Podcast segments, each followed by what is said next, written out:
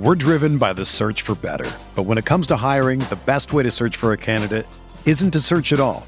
Don't search match with Indeed. Indeed is your matching and hiring platform with over 350 million global monthly visitors, according to Indeed data, and a matching engine that helps you find quality candidates fast. Ditch the busy work. Use Indeed for scheduling, screening, and messaging so you can connect with candidates faster. Leveraging over 140 million qualifications and preferences every day, Indeed's matching engine is constantly learning from your preferences, so the more you use Indeed, the better it gets. Join more than 3.5 million businesses worldwide that use Indeed to hire great talent fast. And listeners of this show will get a $75 sponsored job credit to get your jobs more visibility at Indeed.com slash BlueWire. Just go to Indeed.com slash BlueWire right now and support our show by saying that you heard about Indeed on this podcast. That's Indeed.com slash BlueWire. Terms and conditions apply. Need to hire? You need Indeed. This podcast episode is brought to you by Coors Light. These days, everything is go, go, go. It's nonstop hustle all the time. Work, friends, family expect you to be on 24 7. Well, sometimes you just need to reach for a Coors Light because it's made to chill. Coors Light is cold lagered, cold filtered, and cold packaged. It's as crisp and refreshing as the Colorado Rockies. It is literally made to chill. Coors Light is the one I choose when I need to unwind. So when you want to hit reset, reach for the beer that's made to chill. Get Coors Light in the new look delivered straight to your door with Drizzly or Instacart. Celebrate responsibly. Coors Brewing Company, Golden, Colorado. Today on the timeline, DeAndre Ayton, Mikal Bridges, RIP the Miami pick, and time to rise. Let's go.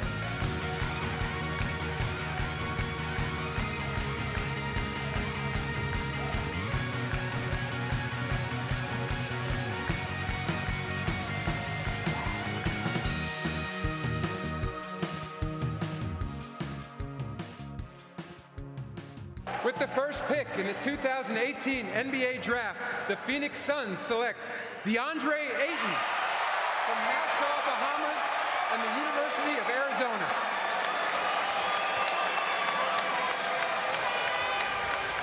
You came to the States and you said you wanted to find a job to help your family in the Bahamas, and, and you've accomplished that goal. What does it mean in this moment? I mean, it means, the world to me. Um, you know, uh, my family and coaches know the hard work I put in this game to really try and be successful and achieve all my goals. And you know, um, we put God first in everything we do. No matter what type of trials and tribulations we went through, we always had faith in everything we do to be successful. When you first showed up, you were called Tall for Nothing, TFN. That's what coaches, that's what players called you, and now it's come full circle. Uh, what did you have to do to make it into this moment? I mean, really to try to prove people wrong, and you know, just stick to what I do. Um, just uh, work on my craft every day, take pride in it, and you know, represent my country the best way I can. All right, you played high school in Arizona, you played college at Arizona, now you get to start your professional Yeah. career with Phoenix. What does it mean to start it out there? It means a lot to me because you know the fans out there are amazing. They're the best fans in the world, and you know um, I really want to go to Phoenix. Uh, be, I'm really happy to be a part of the Phoenix Suns now to really start a winning legacy with Devin Booker and Josh Jackson and all those other guys. And they're great. You know we're a young team and we're ready. You know I'm just happy to be a Phoenix Sun. All right, Devin Booker, DeAndre Ayton, Shaq and Kobe oh? 2.0. Shaq and Kobe, Josh Jackson, and all those other guys. The Suns finally had the most hyped draft in franchise history. My name is Mike. Welcome to the timeline of Phoenix Suns podcast. Sam, the draft. The draft, Mike. It finally happened. it finally happened, and Mike, I'm feeling really good right now. We talked about what would make for a successful draft on our episode last week, and uh, frankly, I think Ryan McDonough hit a home run here and easily exceeded all expectations that we even had for him. I mean, we were thinking maybe there would be some sort of a other trade, you know, like trading for a veteran or something. At at one point, we were questioning whether we were actually going to walk away with, you know, three rookies who could get substantial playing time next year. But you know, the three guys we got are three really good prospects, and I'm excited to detail all of them with you tonight. Yeah, this is this is our playoffs. Uh, I, I feel like I've been this thinking is about our playoffs. Unfortunately, this is my playoffs. I waited all year for this, and now we're going to validate ourselves by talking about it. we have literally been talking about this since probably late October of 2017. Uh, it's nice that we actually finally get to get to try to win uh, from now on. Uh, now, of course, the Suns selected University of Arizona uh, center or power forward center in the NBA, DeAndre Ayton with the number one pick. Now, that seems to be the popular pick. I was actually at the uh, arena today for the draft party, um, Talking Stick Resort Arena, the worst name in all of sports. And the crowd is very, very happy with DeAndre Ayton. In fact, at the mere mention of Luka Doncic, there was boos and groans. Even when they showed his face, there were a few. Groans, which is hard to believe. He just looks like such a nice boy. I, I don't know. He he looks friendly, uh, but uh, people did not like him in that arena. So DeAndre Ayton going first, which apparently has been in the works for a long time, according to Twitter.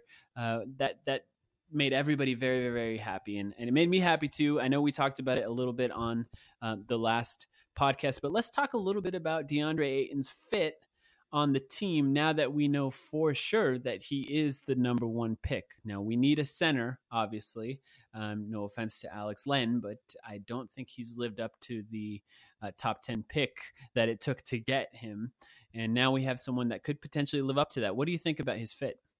Yeah, I mean, at the first overall pick, you don't even draft for fit. You draft for the best available player. The Suns need as much top talent as they can get, and it was undeniable to me that DeAndre Ayton is that guy. With all due respect to Luka Doncic, who I do think is going to be a high level player in the NBA for a long time, Ayton, you know, we we've talked about it in the past. Again, last week, he's seven one with a seven five wingspan. Um, demonstrated great polished offensive ability on uh, in the post as well as with a mid range jump shot. The three point shot is still a work in progress uh, but his freshman year at Arizona, averaging 20 and 10. Of course, we know that there are some concerns about his defense, and that is going to be something that he will have to continue to work on over the next several years as he transitions to the NBA. But there is no doubt in my mind that DeAndre Ayton, if he achieves his potential, him and Booker could be a hell of a one-two scoring punch that you can really bound, uh, build a foundation on for this franchise going forward, and then surround those two with the right players, the the right role players who just you know do simple things. Let all those, those other guys. Yeah, all those all those other guys, as the ESPN uh, as Ayton said in the ESPN interview. But those two could really carry the scoring load for us for a long time. You know, as a Suns fan, it actually made me kind of uncomfortable to see national media talking so much about the Suns. Yeah, yeah, it's probably the first time since you know 2010 it's it was a, a bit of a shock. I mean, at the beginning of the second round, when the Suns took Elie Okobo, and so you know, since we haven't said it yet, the Suns uh, ended up taking Zaire Smith, the 16th pick, but then traded him to Philadelphia along with a future first round pick in 2021 that belongs to the Heat for Mikal Bridges, uh, and who was selected 10th by Philadelphia, and then took Elie Okobo 31st. Uh, we are currently recording this before the official end of the draft, so we do not know who the Suns have taken with the 59th pick yet. Um, but just to continue from where I was, when the Suns took Okobo 31st, Chauncey Billups was sitting there for ESPN talking about how the Suns have done a fantastic job stocking up on on talent in this draft, and I was like, what? What? Where is all this praise coming from? Because it's just like the national media has not been kind to Phoenix fans for the past few years. It's it's kind of undeniable at this point.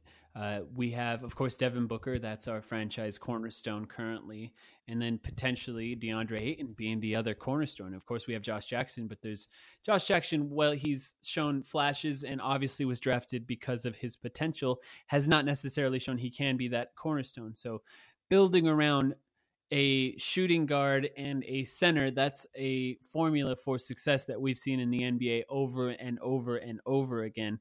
And well, we obviously have Marquese Chriss, Dragan Bender. Maybe they haven't lived up to where they were selected in the draft. They were also selected as some of the youngest players in the draft, both of them at the time. So it's not really something that we can say they are busts yet. I think they're, well, they've been kind of productive so far. They definitely have shown flashes and an ability to be productive. So if you look at the team as a whole from the national media standpoint, you have to acknowledge that we have two potential cornerstones, a really high potential uh, player in Josh Jackson, and then uh, two players that could potentially be uh, maybe not all stars, but contributors on good teams in the future. And it's difficult to say that that McDonough's done a bad job uh, at, at, all. In fact, you know, I actually had it later on our outline, but let's talk a little bit about McDonough so far.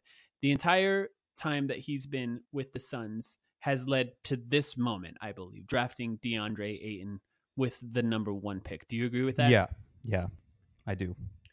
It's it's difficult to judge him as a GM until right now, or or at least after we see DeAndre Ayton play in the NBA because he's traded a lot of players to try and lose.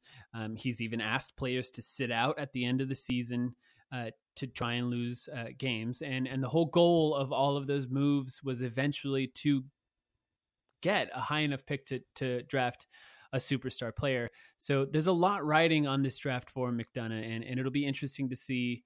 Uh, what comes out of it? Yeah, the funny thing about Ryan McDonough's tenure so far with the Suns is arguably we have yet to see exactly what Josh Jackson will become, and I suspect that he will turn into a very good player. But arguably, the best players that um, McDonough has picked so far came at the 13 and 14 spots, respectively, with Devin Booker and TJ Warren during those seasons where I really think Ryan McDonough came in to the organization in 2013 and just wanted to tank. You could tell by the way that roster was constructed for the 2013 14 season. Uh, but then Goran Dragic ended up being good. Miles Plumlee ended up being okay. Gerald Green ended up being okay. And all of a sudden, we sort of were held back for a couple of seasons, chasing the uh, chasing the eighth seed, which we never got. When really, I think McDonough has been trying to get this number one pick for years, and now he's finally achieved it. So, like you said, Mike, this with only two years left on his contract is an absolutely huge make or break off season for Ryan McDonough as he tries to set this team up for the long term. Yeah, never forget that his one of his first moves was trading Gortat for n- nothing. Yeah, essentially. Yeah, trading Gortat for the uh, corpse of Emeka Okafor, who never played for us, and a first round pick that was used on Tyler Ennis. Um, so yeah, yeah, and and think about it. That was the season where the Suns missed the they went 48 and 34 and they missed the eighth seed by one mm-hmm. game due to uh, Dallas and Memphis, I believe, made it before us. With Gortat, that team easily wins two or three extra games, makes the playoffs. But that wasn't the goal. The goal was to tank, and we just failed at it. Right, winning by accident. Uh, that was his legacy for uh, the early stages of his career. Now we'll see what it's if he's if it's possible for him to win on purpose. Uh, this this next season will will show us.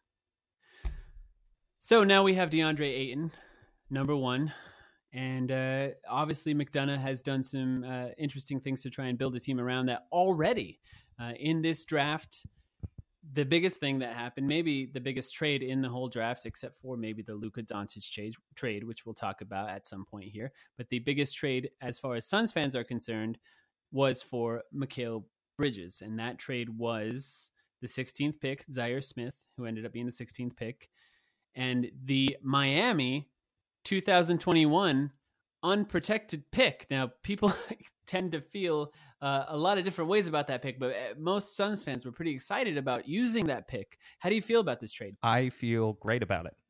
And I think it's a fair trade. Uh, you know, I can see why the Sixers did it too. So I understand why Suns fans are a little bit apprehensive about giving up that 2021 Miami pick when in our little bag of treats that McDonough has assembled, it's one of the most appealing assets we have, especially with a report coming out a few days ago that that 2021 draft class might be stacked because that might be the year that the NBA does away with the one and done rule. So you have like sort of a double size freshman class because you'll have prospects entering from high school as well. In which case, that's a that's a great asset for Philly to have. Additionally, I was really big on Zaire Smith. So when we first picked him up, because I wasn't tuning into Twitter all night, I wanted to get natural reactions from the broadcast. I just wanted to watch the broadcast and see what was happening when I heard that we got Zaire Smith instead of Donte DiVincenzo, I was psyched because we talked about Zaire Smith um, and his potential as a great three and D player going forward on the podcast last week. And then I was like, oh wait, he's being traded. Who are we getting for it? We're getting Mikal Bridges. Mikal Bridges is an is an advanced version of Zaire Smith. We're talking about a six seven guy with a seven two wingspan, incredibly athletic. He's older, admittedly, and he's going to be 22 years old when he starts as a rookie on the Suns. But He's a guy who worked his absolute butt off to develop a three point shot, become a much more polished defensive player over the past few years, which makes me think that maybe he's not done growing yet and that he's just a late bloomer who still has more development in him. Bottom line is, Mikal Bridges might not be exactly the star complement to Devin Booker and DeAndre Ayton. uh, in terms of like creating for himself offensively, but he's a guy who's going to make a two way impact immediately and who immediately addresses our needs of defense and three point shooting. So, you know, given that, I think absolutely the Miami pick was, you know, a fine price to pay. Almost never can you say the best perimeter defender in the draft, potentially the best perimeter defender in the draft, is also one of the best shooters in the draft. I absolutely love this trade. It's amazing. It's it's more than I could have asked for uh, from this 16th pick. Now, on the last podcast, you will remember that I did predict that we would trade this pick. I just didn't expect McDonough to uh, select a player at 16. The players 1 through 10 just had more value in my mind. And he's on a short contract. I mean, we'll be honest, he traded the 2021 pick and his contract is only through 2020. He might not be here on the Suns to see that pick through without this Mikal Bridges trade because this is the type of trade that could take your team to the next level. It's a really, really great pick. And I think Mikal Bridges could be. He has star potential. That's the other thing that we should say. He's not just a great player currently someone who could contribute immediately due to his age. He spent some time in college. He's also won at the highest level in college and proven that he can be very effective at the college level. He's a great defender, he's a great shooter, and he's an advanced stats king. The advanced stats show he's one of the best players. If you look at there's a stat called box plus minus, and the idea of box plus minus is that it fully rates players based on all aspects. So similar to PER, but it also factors in your effect on uh, defense, offense. Everything is sort of factored in. And if you look at Mikal Bridges' box plus minus, he's higher than Anthony Davis, than Karl-Anthony Towns, Victor Oladipo, players that you would not expect him to be better than. Of course, this is an advanced stat. He's not going to be better than Anthony Davis or Karl-Anthony Towns right off the bat, but his contribution to winning is there. We can see it in the stats. We could see it in his game, and he's big. Um, but we should talk a little bit about this because he is a small forward, maybe potential to play power forward down the line, but that means that we have a bit of a logjam at small forward. We have Josh Jackson, we have Mikal Bridges, and we have TJ Warren. All three guys have starting small forward potential. I think that it's clear that Josh Jackson is part of the future, part of the timeline, if you will. But what about TJ Warren? What do you think this means for TJ well, Warren? I don't want to definitively say that this means it's the end for TJ Warren, but it it definitely means I think that the front office is considering it. You look at a player like Mikal Bridges, he's a plus four yeah, he shot 44% from deep this past season, uh, and he's one of the most switchable defenders that there were uh, that there was, excuse me, in college basketball. So he's going to come in and make an impact on that end. Those are the two areas of weakness that we've been talking about with TJ Warren for a very long time in terms of, you know, he's not a great defensive player and he still can't shoot. So we've been talking about TJ Warren before, like maybe fitting in as a sixth man while Josh Jackson gets the starting role. But now you add Bridges to the mix, and I could definitely see the Suns trying to shop him for some sort of point guard type player because we still don't have any necessarily any long term answers at point guard. Uh, are we still going to call about a player like Kemba? I could definitely see that with TJ Warren being one of the centerpieces that we include in a potential package there. The other option that I'm really excited about is the Devin Booker at point guard lineups that we could potentially run out at this point because there could be a potential starting lineup of Devin Booker at point guard, Josh Jackson at shooting guard, Mikal Bridges at small forward, uh, fill in the blank at power forward. Who knows who's going to start at power well, forward for the team? And then yeah, DeAndre that's potentially a way that you could keep TJ Warren. I mean, if TJ just uh, bulks up a tiny bit, he mm-hmm. could play small ball four. It would help if he had more of a shot.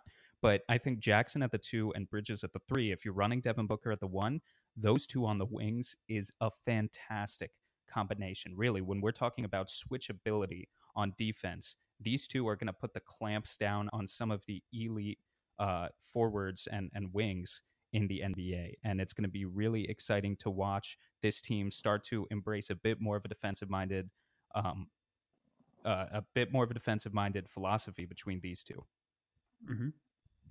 Yeah, it's really nice to have an amazing defender potentially in that lineup that does not affect your spacing in a negative way. That's just a rare thing in a player. One of the most valuable players in the NBA currently are players that are wings who are plus defenders and can also shoot the three. Mikal Bridges, it should be said, most of his three point shots were assisted, over 90%, I believe they said on the draft uh, today. That is a great thing as well because we do have players that like to have the ball. Uh, Devin Booker, of course, needs the ball. Uh, we benefit from him having the ball. Josh Jackson has that potential to be a bit of a point forward, and then DeAndre Ayton is not going to be the number one pick that doesn't get the ball. He's going to have the ball a lot. So the fact that we have someone who can catch and shoot from the wing and doesn't need the ball all the time to be an effective player, that's a really valuable thing, especially because we've gotten very good at passing out of double teams. Now, Josh Jackson, of course, has to learn how to do that. He got a little better at it at the end of the season. He's not used to getting double teamed, especially at the NBA level, but it will come. Devin Booker got a lot better at it. It took him three seasons to get good at passing out of the double team, but we've seen DeAndre Ayton do that in college.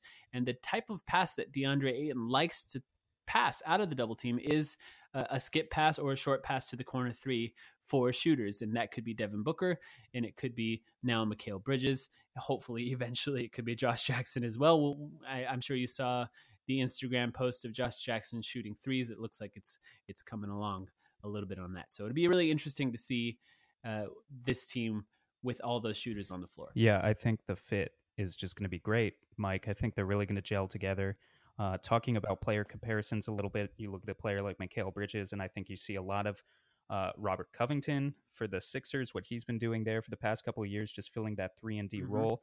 Otto Porter for the Wizards, maybe is another name you throw out. And I've seen people throw out the name mm-hmm. Kawhi Leonard as well as like an absolute ceiling. I think that sort of hinges on whether you believe that um, Bridges really isn't done developing because again, he's going to be 22 in his rookie season, which is uh, mm-hmm. absolutely old.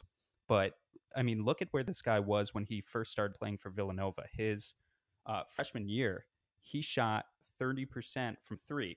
He was one of the worst shooters in the conference. He averaged six points a game, three rebounds a game, uh, didn't start for them. And then to come so far in just a couple years' time to be a guy who last year averaged 18 and 5, was one of the best defenders in conference and one of the best three point shooters in conference, uh, as well as a guy who's always been a consistent free throw shooter, too, by the way he's just you know potentially a late bloomer there you know maybe he's one of these guys who comes in and even if he's a little older than your average rookie he's going to keep going up and up for a few more years and he will achieve that Jimmy Butler, Paul George, Kawhi Leonard type potential. But I think a guy like Covington or Porter is probably a safer bet.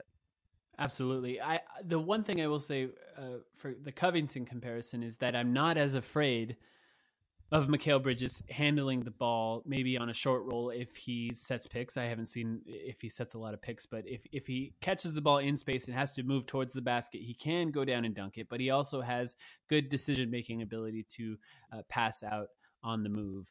And Robert Covington uh, I don't know about Sixers fans, but when I was watching him in the playoffs, every time he caught it and had to move towards the basket, I was always a little afraid of a turnover. I wouldn't be as afraid of that with Mikal Bridges right away, but it remains to be seen because college is, of course, different than the NBA, and uh, NBA defenders are a lot quicker to the ball than college players are used to. So it'll be interesting to see him coming in. It's great, though. We got to see him win we've seen him win. He's a winner. So it's nice to have a winner on the team right away and we can see what happens. Now, one thing I'm wondering though is if TJ Warren is traded, of course we can still roll with TJ Warren as we talked about. Maybe he comes off the bench, maybe he starts at power forward. But say we do trade TJ Warren, do you think it'd be more beneficial to trade him before the season starts uh, instead of starting the season with him, his minutes going down, and maybe his stats going down as a result of his minutes going down, and then his value kind of plummeting because the NBA at large would know that we don't need TJ Warren. His stats are going down,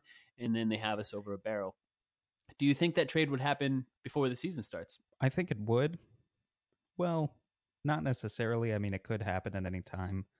Um, I, think it'd be nice if we could get a little indication from Kokoskov uh, before the season starts, like sometime in the off season between now and September, I guess, about how he's planning on using all of these players. But I mean, I doubt we're really going to get that. He's just going to roll into training camp, see what he has, and try to fit them all together. So if we were adamant on trading TJ Warren, then it would have to come probably sometime in the next couple of months. But I really do like TJ Warren as as a player, and he's been a good player who does I don't I'm not one of those people who just thinks he's an empty stats kind of guy. I'll put it like that. He has hmm. Uh, mm-hmm. undeniable strengths for this team. but I think it's just about him being able to accept a, a bench role going forward because now with Jackson and Bridges, I don't particularly see a way in which TJ Warren is still on the Suns in, you know, like 2021, 2022, when we're hopefully playing pretty good winning basketball uh, without just being a guy who gracefully accepts a bench role and is willing to be a spark plug off the bench. Right. Now, what's interesting is how close the Suns actually were to selecting Donte DiVincenzo with that 16th pick. It should be said that the Godfather himself, Gambo, actually reported on what happened. He said, Crazy final minutes. Suns were selecting DiVincenzo, but got a trade call from Philly and instead made the trade with Philly for Mikal Bridges.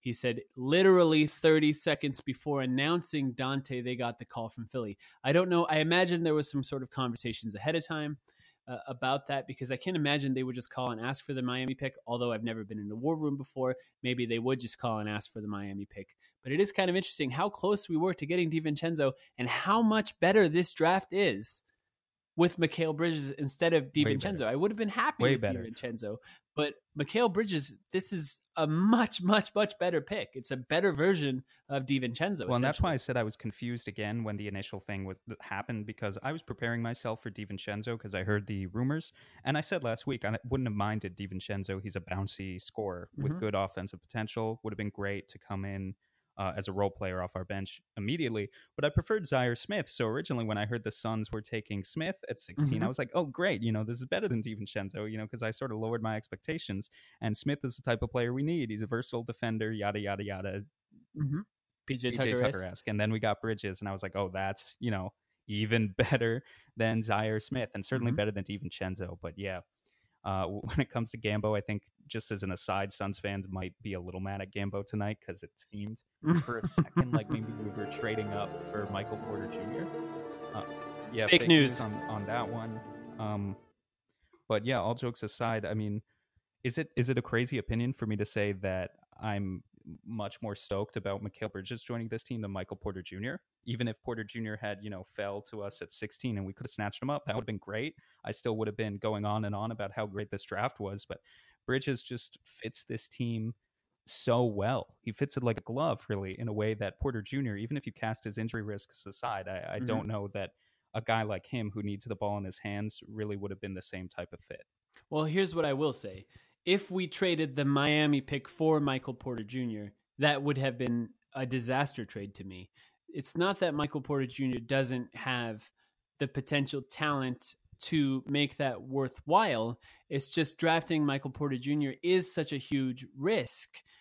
Uh, it, it wouldn't have been worth it. To me, the main difference in the two is Mikal Bridges is is essentially a guarantee. He he will be an effective NBA player. He may never be a star, but he is the perfect type of role player in the NBA in the way it currently is played, which is a lot of threes and you need switchable defenders. He's the perfect type of player for that.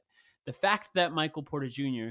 did fall all the way to 14 is a bad sign. That means that his back is really bad. It's not good. Uh, enough teams saw those medicals, or, or supposedly saw those medicals, and said uh, no. And and if we had traded the Miami pick for that, it, although if he had fallen to 16, like like you said, I, I would have probably said it would. It, it's a good draft as well because it's worth the risk at that point.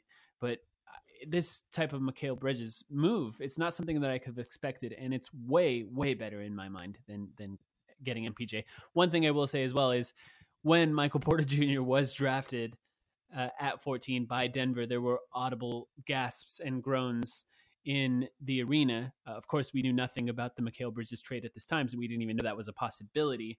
And then, uh, two, we thought there was a potential of him falling to 16. I know that once we got to past Chicago and New York, I thought, oh, is Michael Porter Jr. going to be available at 16? Yeah, and you know he's a great high risk, high reward prospect, and I would definitely crown the Nuggets as one of the winners of the draft for taking the initiative and drafting him. Absolutely. Um, I'm just I'm just glad with what we did with Bridges. Um, not not a knock on Porter Jr. at all. Still like the pick for the Nuggets, but our first two picks again, McDonough hit a home run, and um and he hit a home run with Okobo too. So let's move on to what we did at uh 31. This pick was not traded. I thought for sure that there would be some sort of trade package with 16 and 31. We ended up picking three rookies after all and, and moved that Miami pick instead. So we ended up with Elie Okobo. He's from France. He's French. He played in a French league. He's 6'3", 180 pounds. He shoots off the dribble, very athletic. Uh, some of the downsides that people have said, I, I, haven't watched a lot of his film, but some of the downsides people have talked about is he's not the greatest ball handler, maybe a little loose with his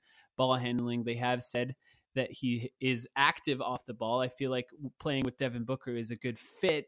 If he's not the greatest ball handler, Devin Booker can handle the main ball handling duty. And if he's active off the ball, uh, he can do that. But he does shoot off the dribble. That is an important skill. And one thing I love, he's a lefty, a lefty guard. I love lefty guards. You know, I was a huge Dragic fan, so uh, I'm a big fan of that. What do you think of Elie Okobo? Yeah, Okobo, he wasn't my first choice. I, I will say that off the bat because De'Anthony Melton was still available there.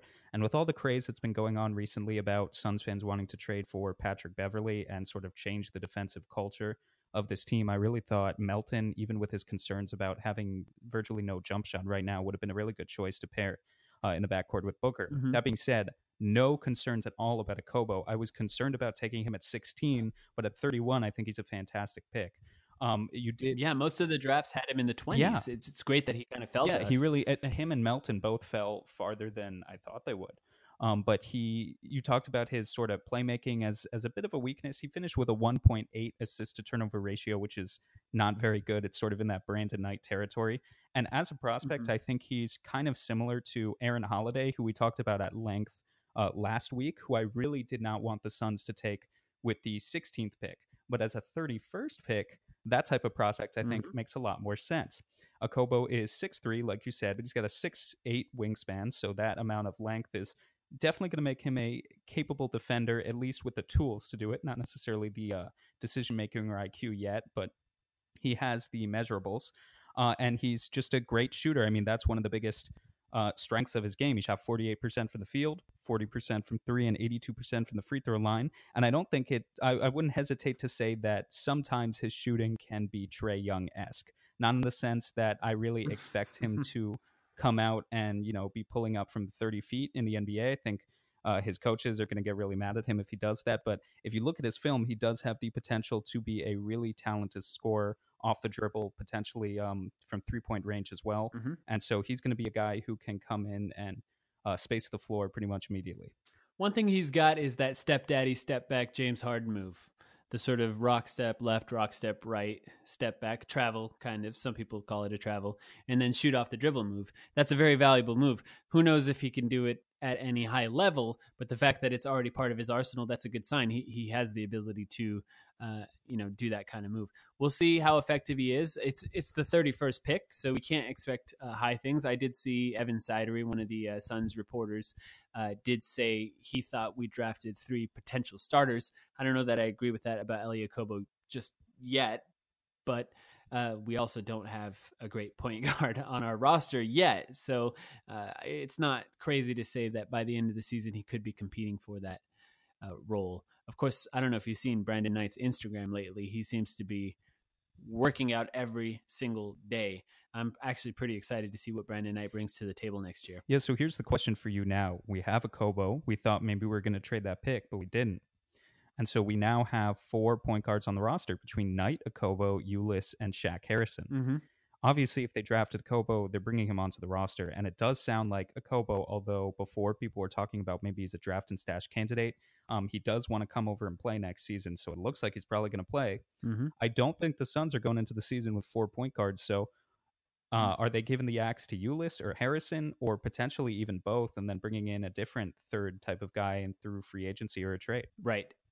That I've thought a lot about, and it's a difficult conversation because, as we know, Devin Booker and Tyler Ulis are very close. But in my mind, it should be Tyler Ulis. Tyler Ulis has an unguaranteed contract. What I'm interested in is the guaranteed date for Tyler Ulis's contract because it's after if it's after the uh, Devin Booker uh, extension, then maybe maybe we know the answer to that question. Maybe they get Devin Booker on, on a five year deal and then cut Tyler Ulis at that point. But I, I can't imagine that would make him very happy. I really liked Shaq Harrison at the end of the season. I feel like he brought that kind of intensity, the kind of dog that we lost in PJ Tucker, the fight that we need. Of course, now maybe we can get from Mikal Bridges and of course Josh Jackson, maybe a little bit from DeAndre Ayton as well, depending on what you believe about him.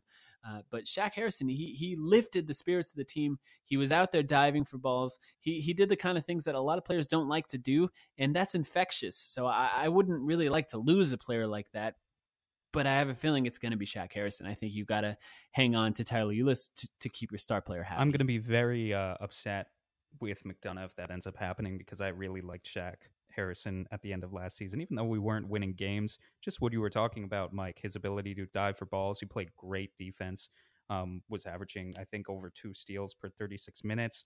Also had the hops and the wingspan to get up there for blocks. He, you know, gives a little bit of what I was just talking about with I wanted a guy like De- uh, De'Anthony Melton at the guard spot, and Harrison provides mm-hmm. a little bit of that already in what we have on the roster. So, Ulis uh, had a good two-year trial run with the Suns uh, and he has some definite skills. If he had a three point shot, this would be a much easier decision. But I just don't see how you can succeed because on offense, Ulis needs to have the ball in his hands in order to be effective. But you can be even more effective by just bypassing him completely and giving the ball to Devin Booker instead. And on defense, you know, mm-hmm. we talk about switch heavy defenses in the NBA these days. Teams are going to switch on Tyler Ulis every time, and they've got the mismatch, and there's just nothing he can do about it. Or a guy like Shaq Harrison can attempt to neutralize that. So I think it's an easy decision, and I think the arrival of Okobo in Phoenix should mean the departure of Ulis. Uh, but I guess we're we'll mm-hmm. just have to stay tuned. Yeah, Ulis is kind of a fan favorite by some fans. I know that he hasn't been the most effective, but it always is kind of fun to watch the smallest guy on the floor uh, play really hard. so it is kind of fun to watch him. But uh, the Godfather Gambo actually did report that we did draft Elie Okobo with a plan of bringing him over next year. He actually still is under contract in the league that he is in, but the Suns do plan on buying him out with the intention of bringing him on the team next year. So that decision will have to be made very soon. So I guess we'll have to find out in the next uh, month or two yep. here. And uh, again, we had just quickly one more pick that still hasn't been picked by the way but uh, on our next episode we'll be sure to talk about whoever the suns took uh, with the 59th pick or if they traded it whatever updates there are regarding that. Yeah a few more things i want to talk about uh, right off the bat. Just a straight up question. Is this the greatest draft in phoenix suns history? What do you think? Uh, we certainly could look back on it and call it that. Jokingly there was someone and i apologize because i don't remember who it was but jokingly i saw a comment in the Suns Reddit of someone who said we drafted the next David Robinson, Kawhi Leonard, and Tony Parker all in one night.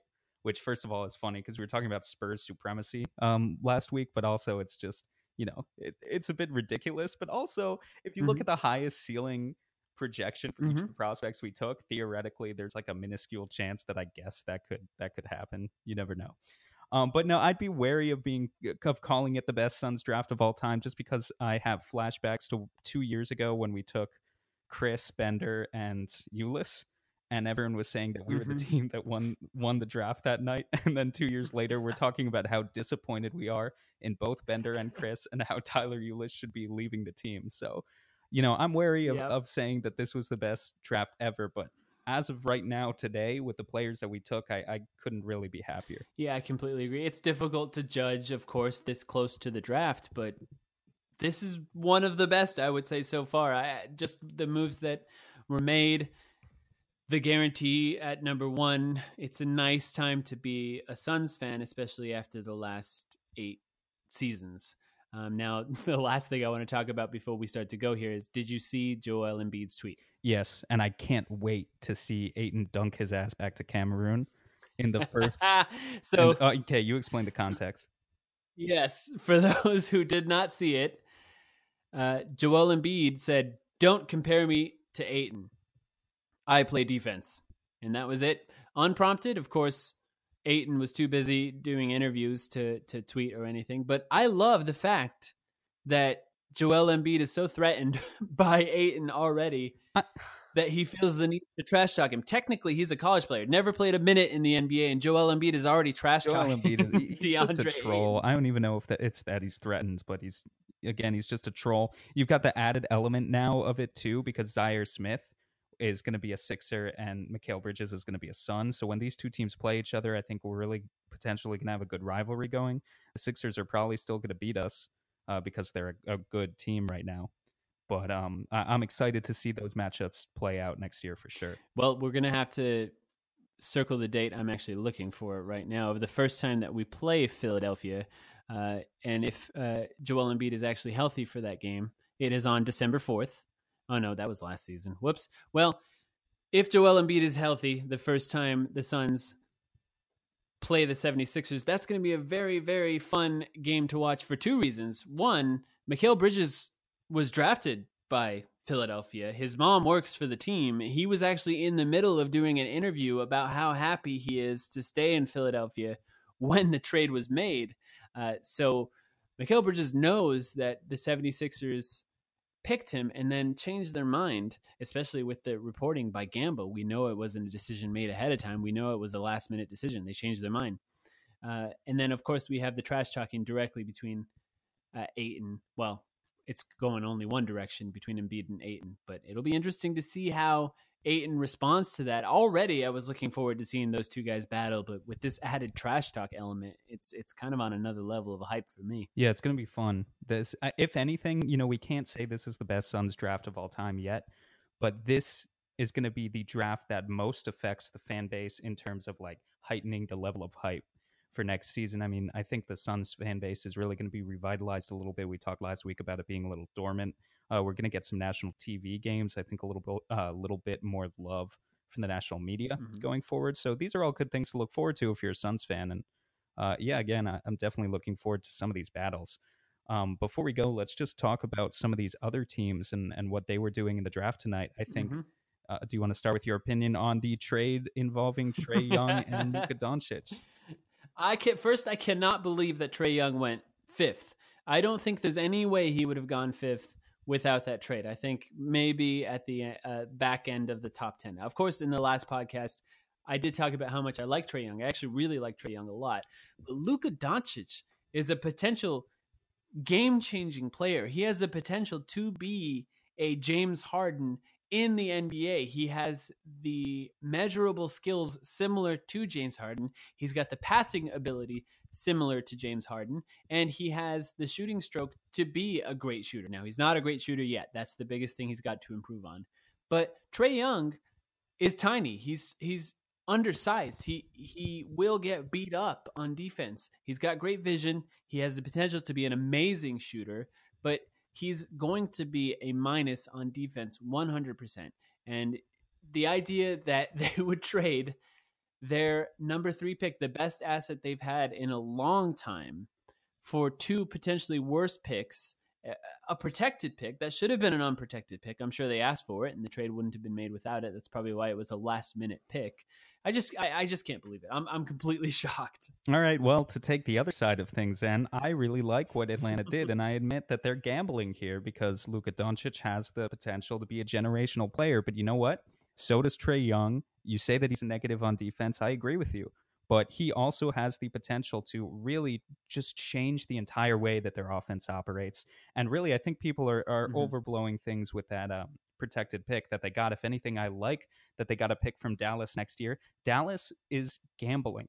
They're gonna go all in with a core of um of really their young core based on Luka Doncic next year and Dennis Smith Dennis Smith Jr. I mean, they don't have much else uh, towards their young core. So next year it's yeah, not it's not great. great. And next year, they're not going to be that good of a team. Maybe their pick even falls into that protected range, and Atlanta has to wait another year. But mm-hmm. I think mm-hmm. it's likely that next year, Atlanta, in addition to being pretty bad themselves and uh, getting a good pick, they're also going to get a pick from Dallas that's in the six to 10 range, or at least certainly a lottery pick, because there's no way that Doncic is going to be such a high impact player his rookie year that he leads Dallas to the playoffs. So, really, I, th- I think it's a, a decent move by Atlanta. And if we want to talk about them more generally, I really like what they did in the first and the early second round, going all in on a, embracing the modern NBA and just taking players that can flat out shoot. They sort of picked the the like ugly version of the Splash Bros with Trae Young and then Kevin Huerter, who Kevin Huerter's a 42% three point shooter, who they took him uh, 19th, I believe. So that's your point guard and your shooting guard right there. And then you look a little bit later, they took Omari Spellman 30th, a floor spacing power forward, and Jalen Brunson 33rd, mm-hmm. Another like backup point guard to Trae Young right there, who's a, a floor spacing point guard. I mean, Huerter shot 42% from three point range in college. Spellman 43%. I like Brunson Huerter. 41%, and Trae Young is Trae Young. So this team, their defense might be terrible for the next few years, but they are going all out in approaching this uh, floor spacing mentality, and and I think it's really ambitious and and something that they should get applauded for. Actually, well, what I will say is, at least even though they gave up one of the best assets they've had in years, they probably will be back there next year. I can't imagine they're going to win a lot of, a lot of games. No way. No, no way. I mean, I really like the core they've assembled in such a short time. All those guys that I just mentioned, but they're going to be a terrible team next year. Mm-hmm. Um, and I wonder what's going to happen to Dennis Schroeder as well. I mean, this, you know, tr- taking both Trae Young and Jalen Brunson, there, there's no way that Schroeder's going to still be in Atlanta next season. Well, it, it a lot of how successful this trade is does sort of depend on one if that pick conveys and two how valuable the draft that it conveys in is. Because we're eventually going to right now it's essentially a Luka Doncic for Trae Young swap and then we don't know what the other uh, player will be. So it really can't be judged for at least a year maybe a couple of years. But I just I I with how good Luka Doncic could be I would not have done that. It felt a lot like a trade made by an owner to me and not a general manager Trae Young looks like a great player, and he could be a great player. That's just the type of players that general or that owners usually want to to to get. Now, one thing I will say too, since we're on the conversation of Luka, the Suns play the Mavericks in summer league. We're gonna get to see Mikal Bridges guarding Luka Doncic. Yeah, and the the Suns Mavs rivalry, if you go back to the mid two thousands, was so fun uh, so just so fun to watch, and it'd be nice to see that revitalized a little bit as well. If we just have Ayton and Doncic going at each other for for the next several years, so that's definitely something to look forward to in summer league, uh, and I'm sure it's going to get a lot of hype behind it as well. Yeah, that Suns Mavs rivalry. I don't know that it's quite the same because Devin Booker kills them. He absolutely destroys yeah. them uh, you know, in here, but Wesley Johnson's supposed to be a good defender, right? Sorry, to, uh, not Wesley Johnson. Uh, Wesley Matthews. Wesley Matthews is supposed to be a good defender, and Devin Booker kills. Him. Yeah, Wesley Matthews has, has lost a couple of steps since his Blazers days. That's for sure. yeah, well, he did tear his Achilles, I believe. So no, that, yeah, that takes some time to get over. That'll definitely do it. You know, I'm rooting for the Mavs, despite them being a rivalry. It was always like a situation where in the mid 2000s, like you go, uh, how can you hate Dirk Nowitzki? Mm-hmm. You know, like you, you had games against the Spurs and you just mm-hmm. fucking hated the Spurs because they had Bowen and Horry. Uh, and and Ginobili was flopping, and then you know mm-hmm. Pop would be there on the sidelines or be at, be an asshole to the reporters uh, during the timeouts, and then after the game they'd be like, you know, Bowen kicked like three guys in the nuts, right? And he'd be like, well, you know, I don't know, he's just playing the right way, and the media would jerk him off. Sorry to go on a, a tangent there about how much I hate the Spurs again. My point being, um, the the Mavs were always a team that you know you like respected even when they beat us. Um, and and hopefully that rivalry can come back again because those were some fun times. Absolutely. Now, any any other teams that you want to talk about before we go here? Uh, just a couple. Uh, there's there's no no other major moves. I think Atlanta really caught a lot of the attention there with that move. But um, Boston getting Robert Williams to fall all the way to 27. Uh, supposedly, there's some health risks associated with him, and there's also the potential that he's just uh, an immature guy. Mm-hmm. But I think Boston is the perfect system for a player like that because it's, it's, really know, unfair. Yeah, the Clint Capela um, comparisons may be a little cliche. You know, it may fit too perfectly because both of them were taken 27th. But really, that is sort of the type of player that we're talking about with Robert mm-hmm. Williams. So if you get that behind Al Horford, that's a really dangerous combination. Um, I already gave some praise to Denver for drafting Michael Porter Jr. at 14th. Um, and then another tandem I liked, uh, Memphis took Jaren Jackson Jr. and Jevon Carter uh, in the mm-hmm. early first and second round. I think that really continues with what their philosophy has been for a long time, which is grit and grind, defense first. Um, and so, you know, I respect them sticking with their guns there. I like that combo of players going forward. But you know who really won the draft it's the Suns. It's us. The no, I mean, you know, in terms of real winners. yeah, you just, I, I didn't even think I had to say it. You know, I was just Yeah, talking about teams that we, that we hadn't talked about yet. But no, we won the draft. I mean, let's revel in it a little bit, Suns fans. I really think we did. Maybe we're going to look like idiots a couple years from now, but I really think Mikal Bridges is a is a pretty surefire prospect to get in the top 10. DeAndre Ayton as well. And Elie Okobo has star potential uh, if he lives up to his absolute ceiling. So this is a great night to be a Suns fan. Just enjoy it, pamper yourself a little bit, and get ready for summer league. Mhm. Yep, and I'm sure we're going to be talking about these players a lot over the next few weeks before the season starts, and then hopefully the next 10 years. Uh, but that'll be it for this episode. Free agency, July 1st. That's the next thing that happens down the NBA pike here. We'll be talking about free agency very soon. Look for that episode early next week. Make sure to give us a follow at Twitter at the Timeline Pod.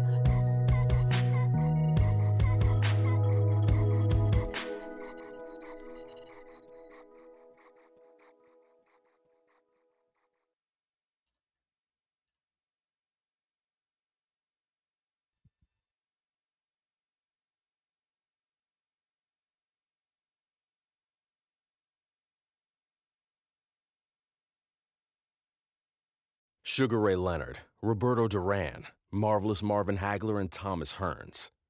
Legends, whose four way rivalry defined one of the greatest eras in boxing history. Relive their decade of dominance in the new Showtime sports documentary, The Kings, a four part series premiering Sunday, June 6th, only on Showtime. Everyone is talking about magnesium. It's all you hear about. But why? What do we know about magnesium? Well, magnesium is the number one mineral that 75% of Americans are deficient in. If you are a woman over 35, magnesium will help you rediscover balance, energy, and vitality. Magnesium supports more than 300 enzymatic reactions in your body, including those involved in hormonal balance. From functional medicine doctors to mental well being and female hormone experts, we all know that magnesium is the one mineral to improve all aspects of well being and health. But which one?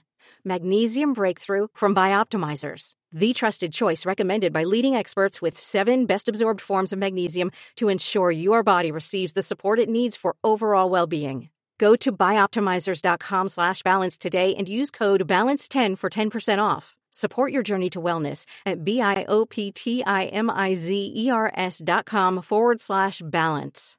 Magnesium Breakthrough from Bioptimizers, your foundation to optimal health and vitality.